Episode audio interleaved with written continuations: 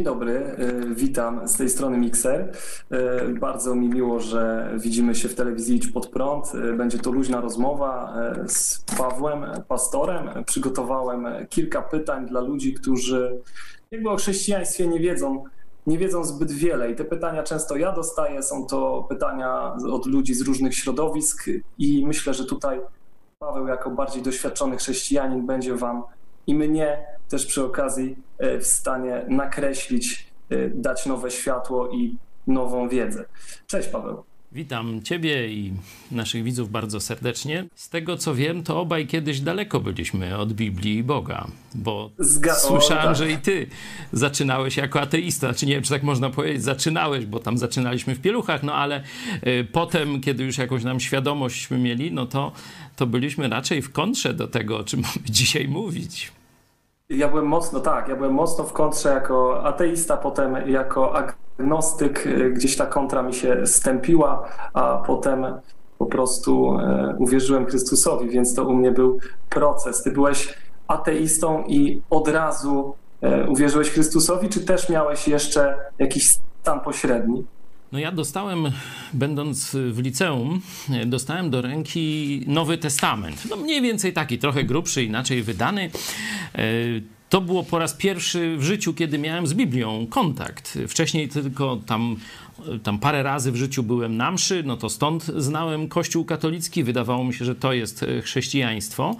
E, I trochę mi babcia opowiadała historii biblijnych, takich ze Starego e, Testamentu różnych.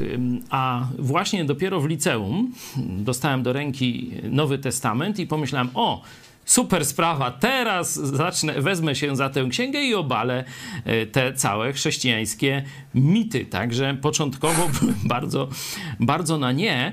I jak zacząłem czytać, no głównie te cztery Ewangelie, które e, mamy w Nowym Testamencie, to jakoś taka ta e, niechęć do szczególnie Jezusa Chrystusa zaczynała topnieć, a w to miejsce zaczęło się pojawiać jakieś coś w rodzaju takiego czy tęsknoty, czy podziwu. Coś tak jak się czyta książki przygodowe i tam jest jakiś główny bohater. Zaczęło mnie to właśnie w ten sposób wciągać. Okej, okay. to jest, y, myślę, że jest to y, bardzo ładnie opisane uczucie, które towarzyszy wielu ludziom, którzy szczerze zabierają się za Biblię. Y, może nie potrafią tak tego nazwać, ale takie procesy u nich zachodzą. I stąd pierwsze pytanie, tak po chłopsku, jak krowie na rowie, jak to się mówi. Trzy różnice między chrześcijaninem a katolikiem. Hmm. Chrześcijanin y, to jest dość jasno zdefiniowane y, pojęcie. To jest człowiek, który uznał swoją grzeszność. Y, to, że niezależnie jak by się starał, to do nieba nie pójdzie o własnych siłach, a za to wyląduje w piekle, któremu się sprawiedliwie należy za jego grzechy. I zrozumiał misję Jezusa, misję ratunkową Jezusa. Jezus przyszedł stamtąd. Bóg przyszedł na ziemię, przeżył niewinne życie, mógł wrócić sobie ale chciał nas zabrać ze sobą, dlatego oddał swoje życie za nas. Zapłacił po prostu za nasz bilet do nieba. Także zdefiniować chrześcijanina łatwo, a katolika trochę trudniej, ponieważ mamy kilkadziesiąt odmian katolicyzmu. Stąd y, rozumiecie powiedzenie różnicy między tym, y, co opisałem jako biblijne chrześcijaństwo, a katolicyzm jest trudne. No ale mimo wszystko postaram się. No, pierwsza rzecz, która e, tak na zewnątrz można powiedzieć, to chrześcijanin to jest człowiek, który ma hopla na punkcie Jezusa Chrystusa. A katolik to jest człowiek, który jest chrześcijaninem raz w tygodniu. Pójdzie na mszę 45 minut załatwione. Nie? Chrześcijanin ciągle, każdego dnia myśli, kombinuje i tak dalej. Nie? Dlatego też znajomi często, jak ktoś się nawróci do Jezusa, to zaraz mówią, no to tak zgłupiał jakoś, albo zwariował. Tak, tak, tak po prostu oni szczerze tak to oceniają. Także taka mhm. socjologiczna e, zmiana następuje i tu bym widział tę różnicę. No, e, druga, no to posługiwanie się Biblią, Nowym Testamentem. U katolika będzie to bardzo, bardzo rzadkie. No i trzecia, być może najważniejsza, od niej należałoby zacząć. Chrześcijanin ma pewność, że niezależnie co się z nim stanie, stanie w przyszłości i tak dalej, on ma już życie wieczne. Idzie do nieba. Katolik tylko ma nadzieję. Katolik myśli, że to, jak on żyje, czy zasłużył, czy może słabo zasługuje. Dzisiaj miał lepszy tydzień, znaczy ostatnio miał lepszy tydzień. Mówię, o, to teraz, to, jakbym teraz umarł, no to może bym tam gdzieś tego, a tu później gdzieś się zaczęły wakacje, imprezy i o, teraz to, to nie, teraz Boże, to mnie nie powołuj, bo na pewno bym wylądował w piekle i takie różne e, religijne gierki. Chrześcijanin wie, że należy do Jezusa, że Jezus zapłacił za jego bilet i miejsce w niebie. Katolik boi się śmierci, jest niepewny zbawienia, nie wie jak jest. Myślę, że to ta trzecia różnica jest y, niesamowitą zachętą dla naszych słuchaczy, dla naszych słuchaczy stałych i dla słuchaczy y, nowych, którzy teraz włączyli kanał YouTube. Pamiętajcie, że tak naprawdę tutaj nic nie jest zależne od waszej formy, formy fizycznej, formy, formy psychicznej. Na waszych barkach nic nie leży i myślę, że y, z takim przesłaniem należałoby iść do niechrześcijan. Tak naprawdę to y, zawierzamy wszystko Bogu. I niech ta trzecia różnica będzie zachętą. Mm, drugie pytanie wydaje zapytać, jakbyś ty powiedział, hmm. właśnie też tym samym naszym widzom, którzy jeszcze nie mają za dużo wspólnego z Biblią, dla, być może ta nasza dyskusja jest dla nich y, pewnym, e, jakimś, pewną egzotyką. Hmm. Jak ty się poczułeś, albo co się zmieniło w Twoim życiu, kiedy Ty zawierzyłeś swoje życie Jezusowi? Z takich e, spraw bardzo ziemskich, najbliższych, to ludzie kochani, ja zacząłem traktować siebie ciut mniej poważnie. Wiem, że to brzmi głupio, ktoś może pomyśleć, że to jakaś błahostka, ale bardzo często e, ze sposobu myślenia w stylu to jedyne życie, to e, jakby mój jedyny moment, e, jakby teraz albo nigdy. Wynika bardzo dużo e, nieszczęść, wynika bardzo dużo krzywd, czy to krzywd zewnętrznych, czy to krzywd wewnętrznych. Ja w pewnym momencie zrozumiałem po prostu, że okej, okay, nabrać trzeba pokory, jest ktoś wyższy ode mnie, jakby zaczęło mi to wręcz pasować do siebie, wydawało mi się to nagle naturalne. Poczułem się trochę jak ktoś, kto coś odzyskał jak ktoś, kto mm, znalazł brakującego puzla i go, i go, i go wczepił. I myślę, że ta, ta pokora i pewien dystans i zrozumienie etapowości tego, że jesteśmy tutaj na chwilę, że jest to pewne, pewne intro, pewien wstęp, bardzo ważny wstęp, bo tutaj się decyduje, czy będziemy mieli życie wieczne, czy też odrzucimy to życie wieczne, bo jak to mówi mój przyjaciel chrześcijanin, Bóg jest dżentelmenem i nie będzie nam tutaj e, wolnej woli zabierał. Także ten, ten krótki skrawek, to nasze życie ziemskie, ten początek jest dla mnie o wiele lżejszy do strawienia teraz. Jest o wiele, mm, jest przepełniony nadzieją i to w takich często wydawałoby się bardzo prozaicznych y, momentach, bo ludzie często, kiedy mówi się o nadziei, myślą, że ja teraz mówię o bardzo podniosłych, ważnych chwilach. Nie, to są nadzieje w momencie, nie wiem, rozmowy z przyjacielem, rozmowy z mamą, rozmowy z babcią. Są takie chwile, które widzi tylko niewiele osób i patrzę na nie z zupełnie innej perspektywy i staram się zawsze, żeby była to perspektywa jak najbliżej Boga. Gorąco polecam.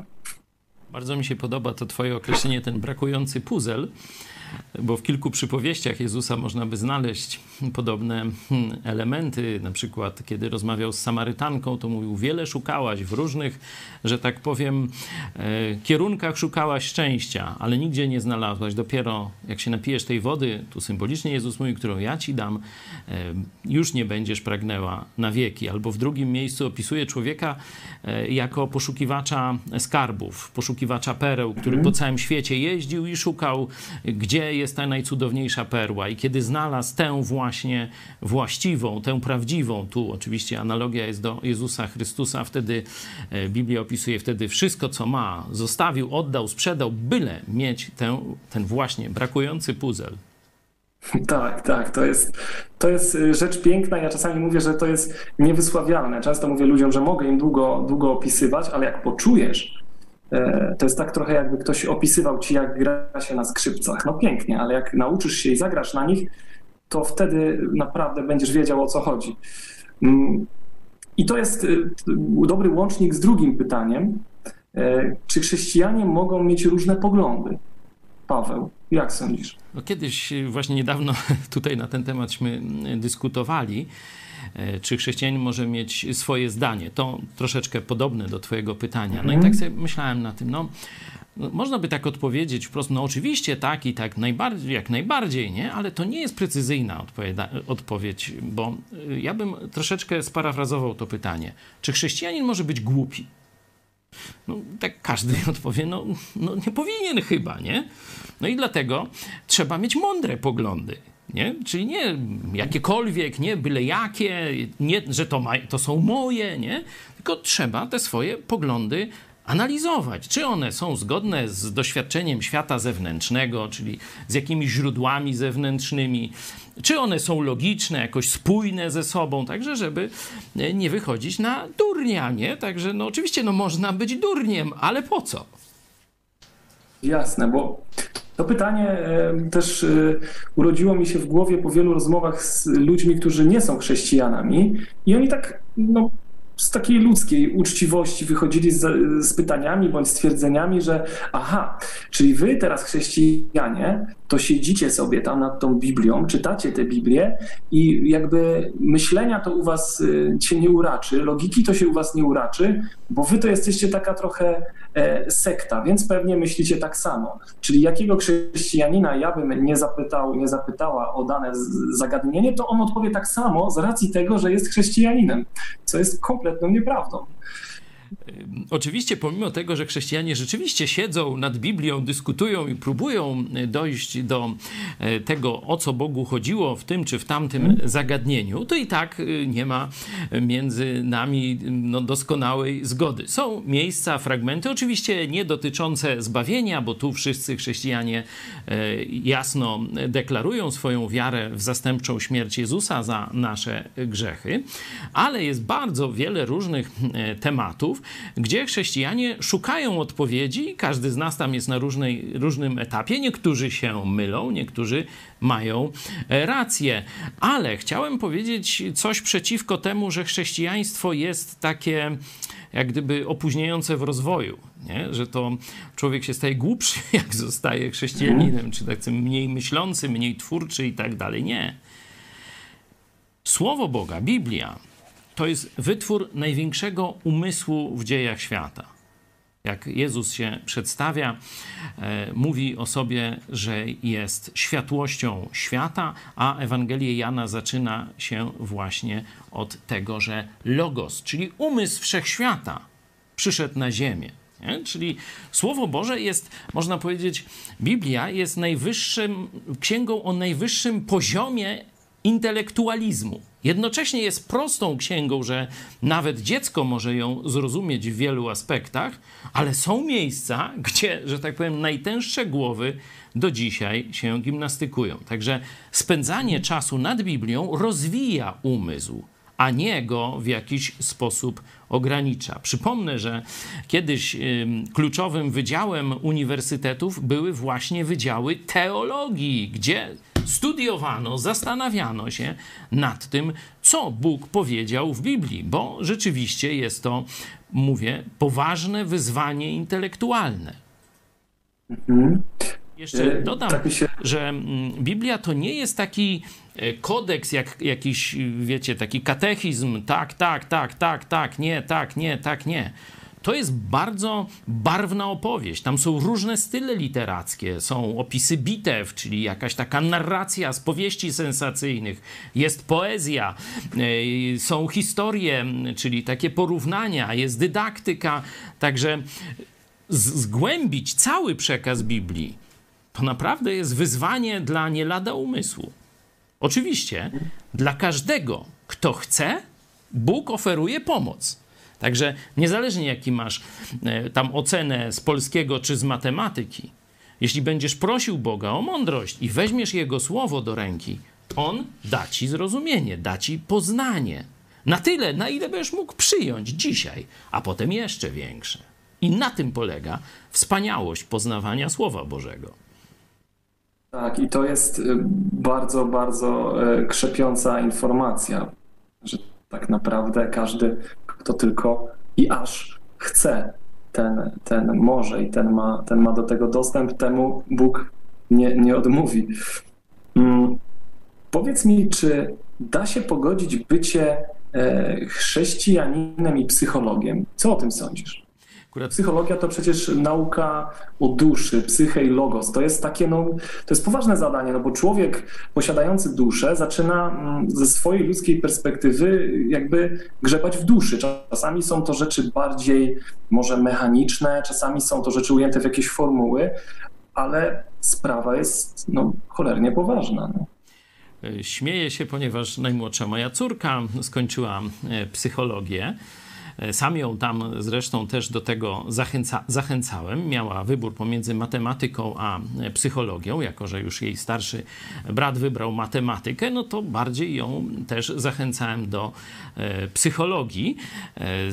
Psychologia na polskim uniwersytecie, to trzeba zaznaczyć, takim państwowym, zwykle jest psychologią materialistyczną, czyli mówi się o duszy, ale nie mówi się o stwórcy tej duszy, nie? czyli tylko na poziomie takim materialnym zjawisk e, takich przyrodzonych, czyli tego, co można potwierdzić, czy, czy co ludzie mm, odrzucający Boga napisali, bo tylko z takich e, źródeł można na e, psychologii korzystać. Także chrześcijanin, który idzie na psychologię, czy chce zostać psychologiem, musi być gotowy na walkę ideologiczną rzeczywiście będą próbowali cię tam, e, że tak powiem, zanegować y, czy osłabić twoje przekonania dotyczące Boga jako stworzyciela duszy, jako stworzyciela człowieka, jako kreatora i prawodawcę, czyli jako tego, który dał człowiekowi poznanie, co jest dobre, a co złe. Nie? No bo psychologia, mhm. rozumiemy, że powinna człowieka poprowadzić w dobrą stronę, a nie w złą. No ale skąd wziąć wzór? Co jest wzorem? No i psychologowie twierdzą, że zachowania większości są wzorem. No to już każdy, że tak powiem, w szkole swojej może wiedzieć, że to bardzo rzadko zachowania większości są wzorem. Także odpowiadając, może być, ale szczególnie w Polsce musi przygotować się na walkę ideową, musi być człowiekiem o mocnych y, przekonaniach, żeby rzeczywiście po takim kursie psychologii na uniwersyteckich studiach w Polsce zachować silną wiarę w Boga i w nieomylność Słowa Bożego. Mhm. Dzięki. Mam, jestem bardzo ciekaw, co, e, jak zareagują moi przyjaciele i przyjaciółki na, na tę odpowiedź, którzy zajmują się psychologią, także jestem bardzo, bardzo ciekaw i bardzo się cieszę, że mogłem zadać to pytanie. No to wtedy jeszcze, e, jak oni zareagują, będą mieć pytania, to zachęcam cię do rozmowy Jasne. z Kornelią, ona tam więcej na ten super. temat coś powie. Świetnie, świetnie. Mm, powiedz mi, czym różni się pastor od zwykłego człowieka? Zależy w jakim obszarze.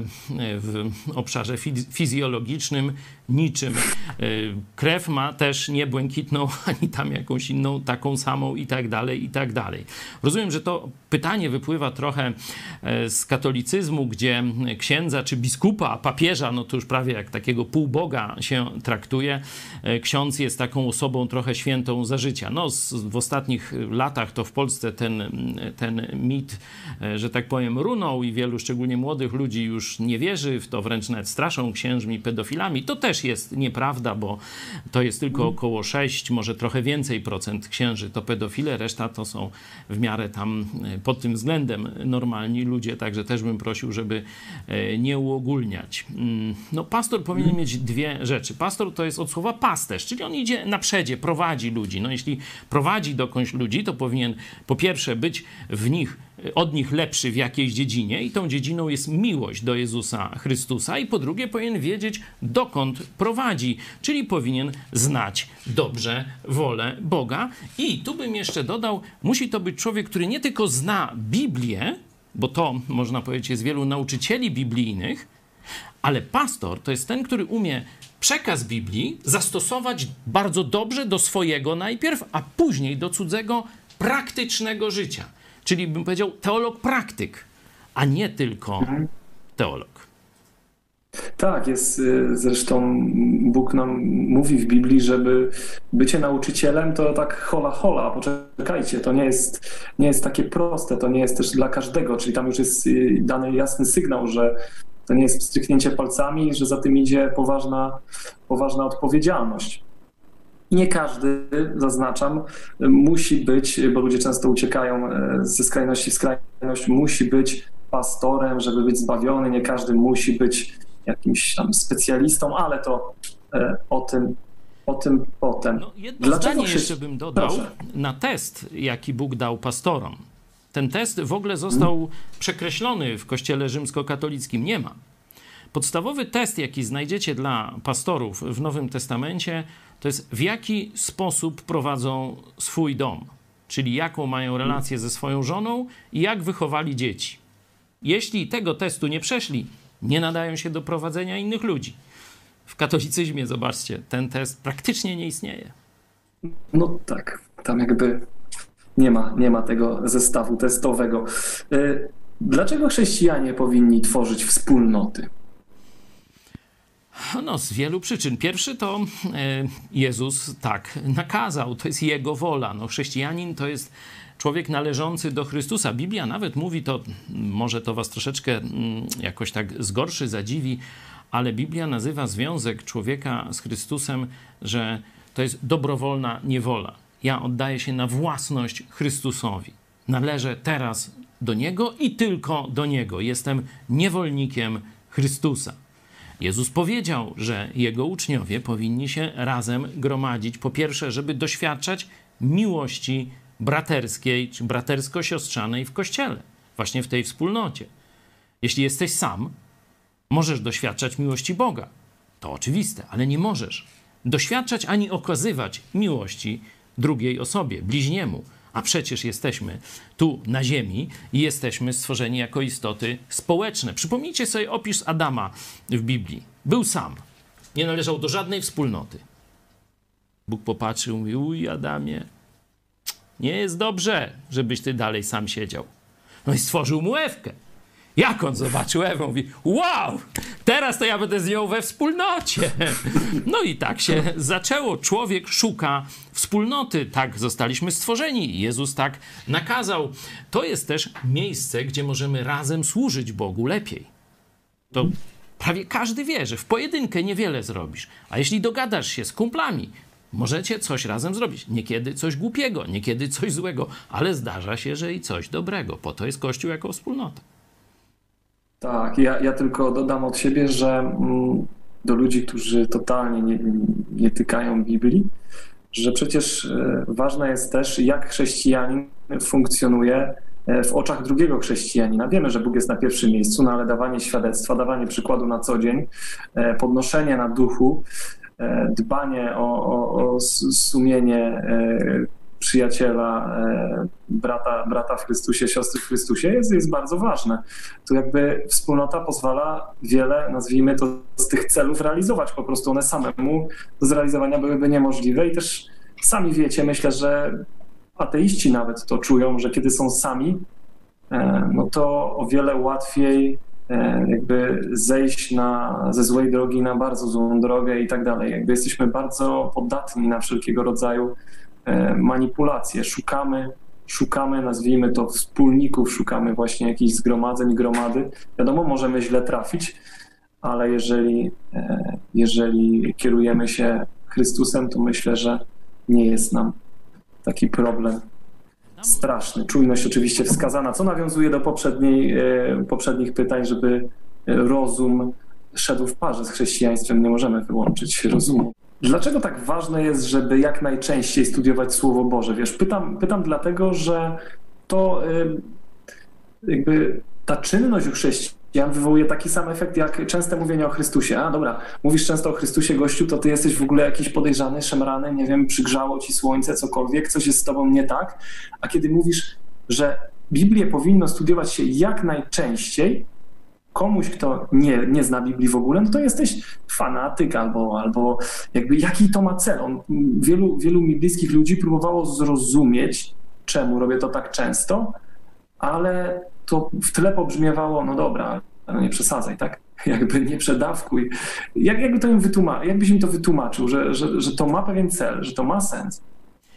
No, czytanie Biblii mm, można podzielić na dwa takie gdyby cele. Pierwszy cel poznawczy. Nie? I to ja mówię ludziom, którzy żyją w kulturze chrześcijańskiej, no bo kultura europejska, zachodnia, no, zbudowana jest na fundamencie biblijnym, to argumentuje, słuchaj, to jest fundament cywilizacji. Nie jest to taka znowu gruba książka. No już parę, mam nadzieję, książek w życiu przeczytałeś, dużo grubszych. No to weź, zapoznaj się z fundamentem cywilizacji. No to jest ten taki krok poznawczy. Przynajmniej raz w życiu e, warto przeczytać Biblię, szczególnie, że ona jest największym bestsellerem cały czas. Cały czas Biblia jest na topie, tego się nie, wiecie, w tych rankingach książek się nie mówi, ale kiedy się patrzy globalnie na sprzedaż, no to zawsze Biblia będzie właśnie na pierwszym miejscu, potem długo, długo nic, no i jakieś tam inne, e, inne książki aktualnie e, będące tam w trendach, nie? Także to jest dla człowieka, który chce być jakiś taki ogólnie, jakoś mieć wiedzę o świecie, no to to jest takie abecadło, to jest fundament przeczytać Biblię, nie? E, ale całkiem innym jest czytanie Biblii dla, czymś innym jest dla chrześcijanina. Bo to jest tak, jak wyobraź sobie, jesteś zakochany, nie? E, I chcesz się, wiadomo, że zakochani, póki jeszcze nie mieszkają razem, no to widują się rzadko. No i czekasz teraz, aha, dzisiaj tam z Jolką, czy tego jesteśmy na 18 tutaj. No i czekasz na to, myślisz, no ile jeszcze tego czasu zostaje. Później e, cały czas no, rozmawiasz, poznajesz i tak dalej, i tak dalej. Coś podobnego jest z człowiekiem, który nawróci się do Jezusa Chrystusa i teraz otwiera Jego słowo. To to jest przygoda. Znam ludzi, którzy po nawróceniu no nie mogli się oderwać od Biblii. Niekiedy przez kilka tygodni siedzieli i czytali i to, i tamto, i, i jeszcze raz, i pytań masę, i tak dalej, i tak dalej. Potem rzeczywiście to troszkę słabnie. To tak jak i z Jolką, nie? To też przecież po 30 latach małżeństwa, no to troszkę inaczej się to przeżywa. To nie znaczy, żeby z Jolką, że tak powiem, jeśli to jest udane małżeństwo, było mniej przyjemne, ale tu już pewne rzeczy idą troszeczkę inaczej. I tak samo u chrześcijanina dojrzałego czytanie Biblii często powinno być połączone z dyscypliną, że sobie zakładam, że tam mam taki i taki program czytania Biblii, czy tam jeden rozdział, czy, e, czy tam jeden psalm, czy, czy tam 15 minut, czy 5 minut, no to już tam każdy sobie, e, sobie, że tak powiem, wybiera, ale Cechą wspólną tego czytania jest, przynajmniej ja mówię to ze swojego doświadczenia. Często otwieram Biblię, no tak powiedzmy trochę właśnie z dyscypliny. Powinienem przeczytać. No dobra, Boże, no to, no, to wezmę, otworzę tam coś, przeczytam. Jak zaczynam czytać, to nie mogę często skończyć. Albo mówię, wow, tego jeszcze nie, nie widziałem. Wcześniej czytając nie, nie widziałem. Albo widzę, Boże, no właśnie tym się martwiłem przed chwilą. I dostaję bezpośrednią odpowiedź na problem, który przed chwilą miałem. Chwała Bogu, no, to jest dialog, to jest właśnie rozmowa z Bogiem. Ważne, żeby nie traktować tylko tego jako potrzebę, takie, tak wiecie, tak emocjonalnie. O, teraz mam ochotę, to będę czytał, a teraz nie mam ochoty, to nie będę czytał. Nie. Dorosły człowiek pewne rzeczy robi odpowiedzialnie. Dlatego wzywam chrześcijan zawsze, żeby też w sposób odpowiedzialny mieli pewną dyscyplinę czytania Biblii. Tak, to jest e, super, że o tym wspomniałeś, e, o tych momentach, które pozwalają nam znaleźć odpowiedź na zadane wcześniej pytanie, bądź pytanie, które nam gdzieś tam chodzi po głowie od tygodnia, dwóch, albo moment, w którym wydaje nam się, że pewny fragment zrozumieliśmy z naszej ludzkiej perspektywy. Mówimy, no tak, no przecież ja wiem o co tu chodzi, tak? Nagle czwarty, piąty, dziesiąty raz okazuje się, że tam jest jeszcze jeden sens, który my pomijaliśmy przez rok czasu. Nagle człowiek tak stoi. się pojawia tak, nowy. Tak. By, była jakaś osoba w, w, tak zwanym trzecim planie, nie zwróciliśmy na nie, na nie uwagi, a ona też coś wnosi i tak dalej, i tak dalej. Tak jest. To tylko to jest taka zachęta do tego, żeby zagłębiać Słowo Boże i żeby po prostu studiować, żeby się nie poddawać. To jest taki rodzaj y, treningu i tak naprawdę Bóg wie, kiedy trafimy na odpowiedź, czy kiedy zgłębimy jakiś temat. I nie możemy o tym zapominać, bo to nas motywuje na przyszłość. Tak uważam. Mm, czy ktoś, kto nie wierzy w Boga, e, może być narzędziem w jego rękach? Jak sądzisz? Ależ oczywiście. Bardzo często na naszej drodze Bóg stawiał ludzi, którzy niekoniecznie byli wierzący, byli nawet, można powiedzieć, niewierzący. Na przykład mój ojciec był niewierzący i to ja po nim ten ateizm, że tak powiem, jako młody e, człowiek odziedziczyłem. Ale on bardzo wiele rzeczy pokazywał mi niekonsekwencji w świecie chrześcijańskim. No głównie w świecie katolickim, no bo taki tylko z polskiej perspektywy znał. Ale mhm. to mi dało Początkowo, pamiętacie, mówiłem wam, że ja wziąłem Biblię, żeby wykazać, że to jest stek bzdur, że to jest sprzeczne, śmieszne, głupie i tak dalej. Nie?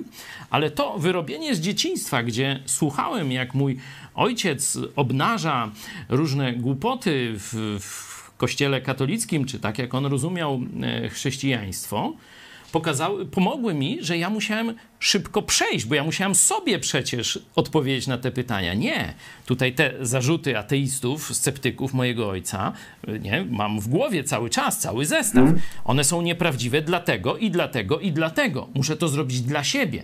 Jeśli to zrobię dla siebie, to będę później dużo bardziej skuteczny dla kogoś. Bo jeśli ktoś te same zarzuty, tylko czytał w książkach, a nigdy sam osobiście się z nimi nie musiał zmierzyć, to on nawet pozna odpowiedzi. On nawet przekaże te odpowiedzi, ale będzie to takie bezpłciowe, bez przekonania. A jeśli sam, zresztą wiesz chyba o czym mówię, jeśli sam wcześniej stoczył tę walkę, to dopiero wtedy może być skutecznym świadkiem. Jak ją wygrać? teoria, teoria versus, versus praktyka. Jak coś poczujemy na własnej skórze, to jakby jesteśmy e, lepsi w opowiadaniu, lepszymi nauczycielami jesteśmy. To jest tak proste i tak trudne. Powiem wam też przykład ze swojego e, życia licealnego. Modliłem się po raz pierwszy już jako ateista. Tam mi źle było i sobie tak wołałem kiedyś tam w internacie. Boże, jeśli, jeśli jesteś, to daj, żebym wreszcie spotkał jakąś fajną dziewczynę, bo to wcześniej to nie bardzo. Nie? I wtedy spotkałem moją żonę zaraz. Ona też była wtedy niewierząca. Ale Bóg ją wykorzystał, że mówi, wow, Boże, to ty jesteś. Bo spotkałem bratnią duszę. No, nie mogliśmy się nagadać i dalej jeszcze tak bardzo często tu gadamy, pomimo, że tam już, nie pamiętam, ale blisko 40 lat ze sobą tak gadamy. Proszę. E, super, że to powiedziałeś, bo to e, pokazuje, że Biblia to jednak e, koresponduje z tym naszym życiem ziemskim, bo też często spotykam się ze swojego skromnego doświadczenia jako chrześcijanin, że dobra, mikser, słuchaj, Biblia, Biblią, fajnie, wszystko, ale zejdź na ziemię. jakby, jakby ta, ta sfera biblijna i ta sfera życiowa tutaj nasza ziemska, jakby one były bardzo daleko od siebie, co jest kompletną nieprawdą i to, co powiedziałeś, jak najbardziej to potwierdza. I mam nadzieję, że słuchają tego nowi słuchacze i, i zastanowią się chociażby chwilę nad tym. Mm. Tak, może powiedzieć po... tylko ktoś, kto nie zna Biblii. Biblia no to... jest najbardziej życiową z ksiąg, patrząc tak całkowicie materialistycznie. Mhm. Nie ma drugiej takiej księgi pełnej wielu życiowych mądrości. Jeśli chcecie sobie sprawdzić, niezależnie jaka jest tam wasza teraz y, pozycja na drodze do Boga, mm. czy jesteście za, czy anty, weźcie sobie księgę przysłów Salomona. To nie jest długa księga. Zrozumiecie ją bez problemu. I wtedy, po przeczytaniu tej księgi, zmierzcie się z tym zarzutem, że Biblia jest nieżyciową księgą. Się, po prostu tak, tak. się roześmiejecie, nawet jak będziecie ateistami. Chociaż może tak, już wtedy y, nie. Kto wie, to, ale to jest tak, to jest dobitny wręcz przykład, że myślenie takie mitologiczne o Biblii, myślenie e, o niej w kategoriach tylko i wyłącznie jakichś pozaziemskich jest kompletnie nietrafione, że to się, że to się łączy, e, łączy ze sobą i, i, i koresponduje bardzo, bardzo wiele razy. E, ostatnie pytanie, czy każdy chrześcijanin powinien być specjalistą od Biblii. To pytanie urodziło mi się w głowie mm, po rozmowach z ludźmi, którzy przymierzają się do Biblii, bądź którzy są świeżo jakby nawróceni, zaprosili Chrystusa do swojego życia, usiedliśmy razem, zaczęliśmy czytać Biblię. Ja jako ten ciut bardziej doświadczony troszeczkę coś tam wiedziałem i tak mówiłem z, z, z, dużą, z dużą ostrożnością, słuchaj, wydaje mi się, że tutaj chodzi o to, takie elementarne rzeczy, no i ten mój y, przyjaciel, y, świeżo nawrócony, tak słucha, mówi, kurczę, ale to, to co, to ja teraz muszę to wszystko pamiętać? te, ten cały rys historyczny, to ja teraz muszę pamiętać wszystkie zależności między bohaterami, muszę pamiętać umiejscowienie, muszę pamiętać terminologię, którą operuje Biblia. Ja mówię, ja starałem się tłumaczyć, że takiego musu nie ma, no bo przecież są ludzie, którzy nawracają się, którzy zapraszają Chrystusa do swojego serca, ale e, specjalistami od Biblii nie są i są zbawieni. Dobrze myślę? Ja jestem inżynierem mechanikiem. Moja noga nigdy nie w żadnym seminarium biblijnym jako student nie stanęła.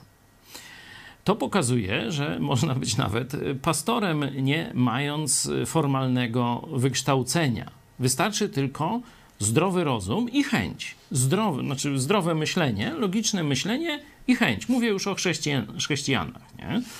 Mhm. Oczywiście jakieś tam wykształcenie pomaga. Ja zawsze się tam interesowałem historią, bardzo takie szerokie tam horyzonty w liceum czy w podstawówce. Miałem taki przywilej, że moi dziadkowie i rodzice to byli nauczycielami, także no tam zawsze się o różnych sprawach dyskutowało e, w domu, e, ale mam przecież przyróżnych przyjaciół, którzy z innych domów, gdzie się nie dyskutowało, gdzie się tylko na roli ciężko pracowało, a oni właśnie gdzieś w wieku dojrzewania, w wieku licealnym zaczęli e, szukać, znaleźli Jezusa Chrystusa i dzisiaj są razem ze mną, czy pastorami, czy e, no, takimi ludźmi, których mi Bóg e, posługuje się, jeśli chodzi o nauczanie Biblii, czy prowadzenie innych. Tu mówię także o kobietach, bo w kościele nie tylko pastorzy nauczają, ale kobiety nauczają inne kobiety. Oczywiście mm. staramy się być wierni temu, co Biblia mówi, znaczy staramy się, jesteśmy wierni temu, co Biblia mówi, no żeby kobiety nie nauczały mężczyzn w kościele, ale kobiety nauczają e, kobiety. E, także Zależy, co rozumiesz przez bycie specjalistą. Ja staram się zawsze upraszczać zagadnienia, staram się mhm. nie patować jakąś tam wiedzą pozabiblijną, archeologiczną, taką, śmaką czy owaką, bo tak jak powiedziałeś, u młodego chrześcijanina może to y, zrodzić takie rezygnacje, ojej, taki mądry to ja nigdy nie będę. Zwykle, zresztą wieczorami e, w niektóre dni tygodnia spotykamy się e, na czytanie Biblii. Po prostu otwieramy teraz dzieje apostolskie, e, czytamy. Otwieramy Biblię i razem czytamy. Ja czytam i dyskutujemy. Ja niekiedy jakiś komentarz powiem, pytam innych, co wy o tym myślicie, żeby pokazać, że czytanie Biblii jest dla każdego. Dla każdego. Jedni to tak jak na przykład ktoś umiesz wbić gwoździa, mikser umiesz, nie? No tak, no zdarzyło się. No ale już na przykład tam y, wytoczyć jakąś tralkę, taką, wiecie, taki tam słupek w ogrodzeniu, żeby tam miał nie różne tego, się. no to ani ja, ani ty byśmy nie potrafili, nie? Równą półkę jakąś zrobić, tak. Także każdy hmm. jest stolarzem, ale nie każdy jest mistrzem stolarskim, nie? E, podobnie jest y, z Biblią, nie? że zaczynasz, no to tak jak od, ćwiczenie wbicia gwoździa w, w, w deskę, a potem coraz więcej, coraz więcej. Gdzie się skończy ta twoja edukacja biblijna? Nie mówię do ciebie, tylko do tych, którzy pytają. Tego nie wiemy. To Bóg no tak. daje kres naszego życia, On o tym decyduje. Ale to, co wiemy, możemy od razu przekazywać innym. Weźcie sobie, ci z was, którzy mają tę wątpliwość, czwarty rozdział Ewangelii Jana. Tam jest kobitka takich zresztą lekkich obyczajów, trochę mało moralna, ale rozmawia z Jezusem, nawraca się. Wiecie, co ona zrobiła zaraz po rozmowie kilkunastominutowej z Jezusem? Poleciała do swojego miasta i wszystkim opowiedziała, co jej Jezus powiedział. I całe miasto wyszło do Jezusa, który był poza murami, słuchać już teraz co on im powie. Ale to, że oni przyszli do Jezusa, to była jej zasługa. 15 minut czytania Biblii, no mówię, rozmowy z Jezusem. Tak, jej tak, tak. wystarczyło. Tak.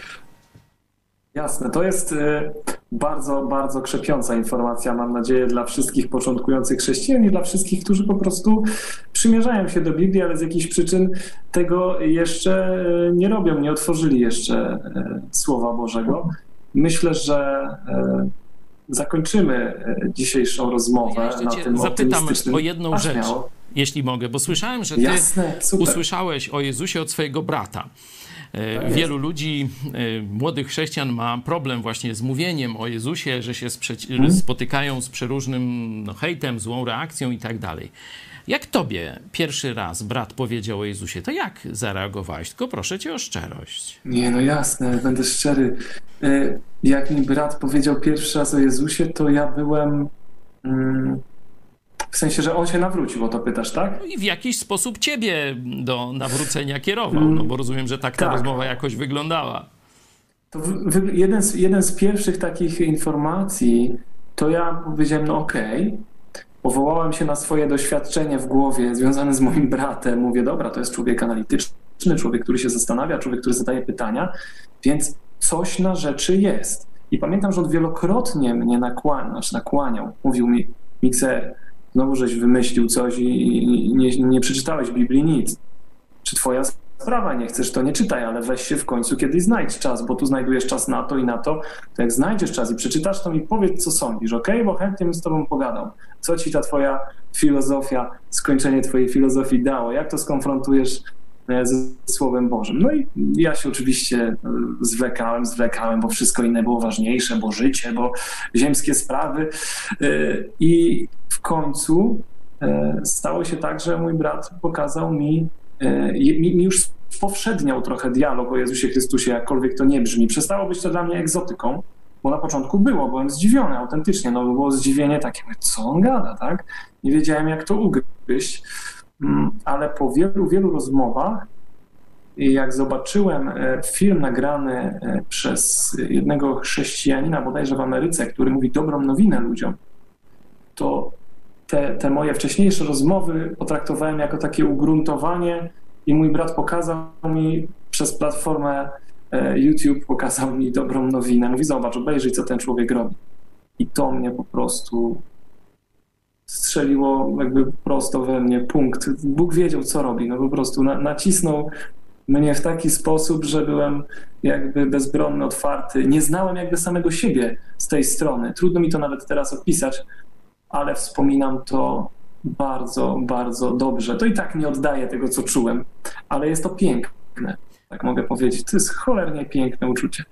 Dzięki za to świadectwo, ale to widzę, że jednak byłeś, byłeś delikatny dla swojego brata, ponieważ darzyłeś go dużym, dużym szacunkiem.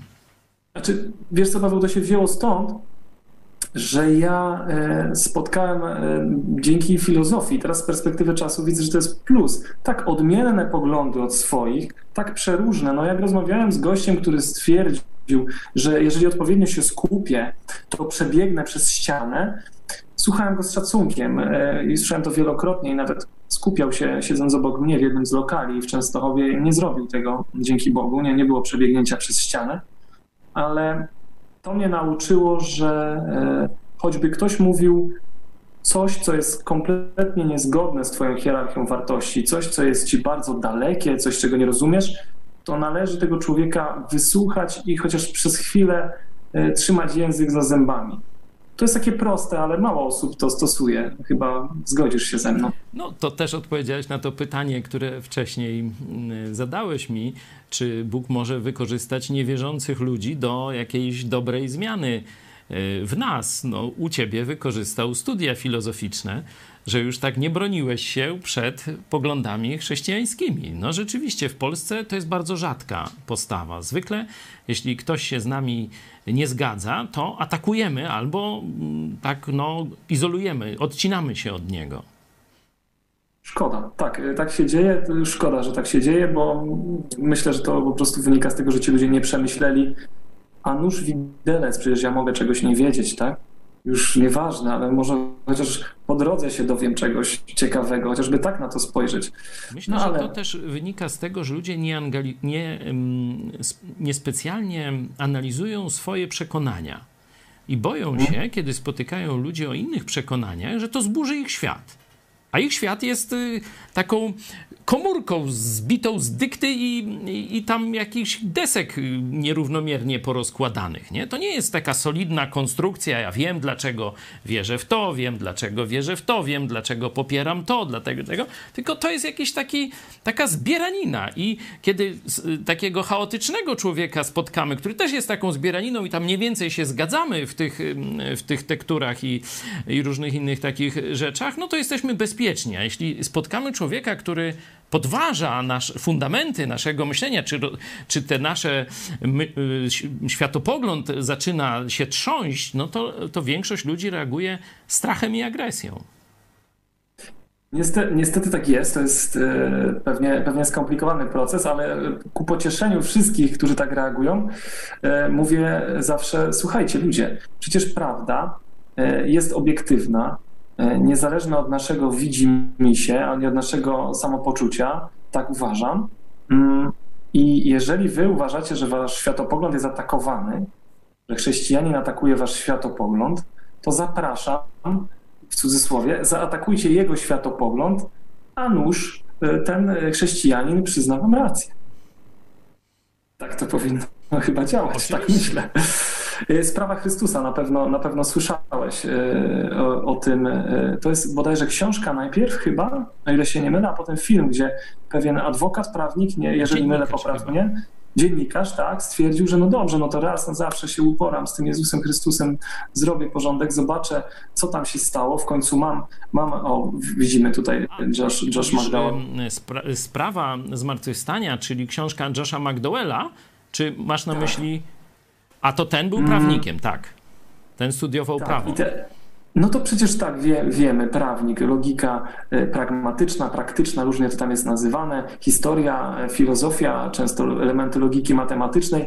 No to mamy tutaj potężny arsenał, siadamy, rozbrajamy Boga, no i zakończył na tym rozbrojeniu tak, że stał się chrześcijaninem, więc zapraszam wszystkich bardzo chętnie do rozbrajania Biblii, do rozbrajania Boga na części pierwsze i jestem bardzo, bardzo ciekaw, jakie będą efekty. Może za czas jakiś usłyszymy e, tych ludzi tutaj w pod prąd. Byłoby bardzo, bardzo fajnie. Kto chciałby e, PDF tej książki, piszcie, wyślemy wam.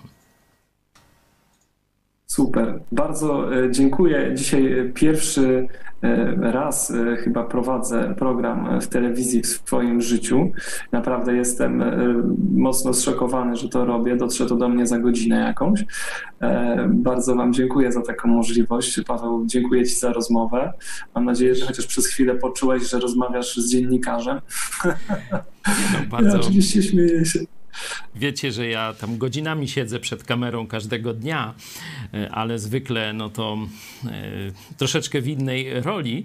E, też się troszkę tremowałem, znaczy tremowałem, no może złe słowo, ale byłem ciekaw, co z takiej rozmowy z raperem, mikserem może wyniknąć. No to już wiem. Chwała Bogu. Bardzo Ci, Paweł, dziękuję za rozmowę i mam nadzieję do następnego. Do zobaczenia. Dziękuję. Dzięki, cześć. Cześć.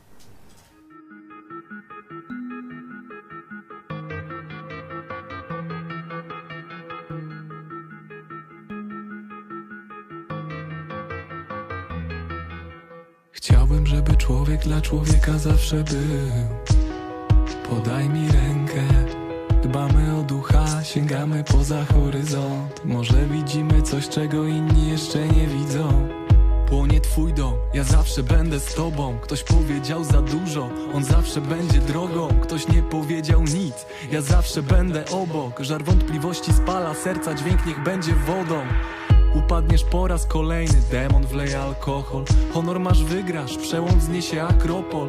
U mnie w domu często szkło się tukło Wypadały szyby, gasło domowe ognisko. Do mojej duszy głos jego Przez mego brata przybył. Jednym gestem poukładał wszystko. Poukładał wszystko. Pamiętaj, będę zawsze razem z tobą Pamiętam Jesteś zawsze razem ze mną, pamiętaj. Kochamy zawsze całym sobą, pamiętaj. Pamiętaj, pamiętaj. Będę zawsze razem z tobą, pamiętaj. Jesteś zawsze razem ze mną, pamiętaj. Kochamy zawsze całym sobą, pamiętaj. Pamiętaj Diagnoza lekarza zabrzmiała dla mnie jak wyrok. W sekundę zrozumiałem ile zawdzięczamy chwilom. Doceniłem momenty, w których serce kazało latać. Na nowo przemyślałem co znaczy innym pomagać. Za to co złego zrobiłem przepraszam jest głupio mi. Żałuję nie dlatego, że jestem sumą dni. Wiesz, że nie będę oceniał, bo to nie moja sprawa. Nie muszę być idolem, więc możesz zedrzeć plakat. Bardzo by się chciało określić tę całość jednym wyrazem Perspektywa, coś jest proste i trudne zarazem. Przeszło się z pięknym kwiatem, miętę czuję do niej. I łody gama kolec, który kuje w dłonie. Wiem, że mam serce, wiem, że dobiegnę Wiem, że to piękne, wiem, że dobiegniesz Wiem, że to lęk jest, wiem, że to brednie Nikt nie polegnie, wiem, że to ten dzień Wiem, że to wstępie, złoto wstępie. Przerwiemy ten sen, pobudka sensem Pobud ma sens, wiem. Pamiętaj, będę zawsze razem z tobą Pamiętaj, jesteś zawsze razem ze mną Pamiętaj, kochamy zawsze całym sobą Pamiętaj, pamiętaj, pamiętaj. Będę zawsze razem z tobą Pamiętaj, jesteś zawsze razem ze mną Pamiętaj, kochamy zawsze całym sobą Pamiętaj, pamiętaj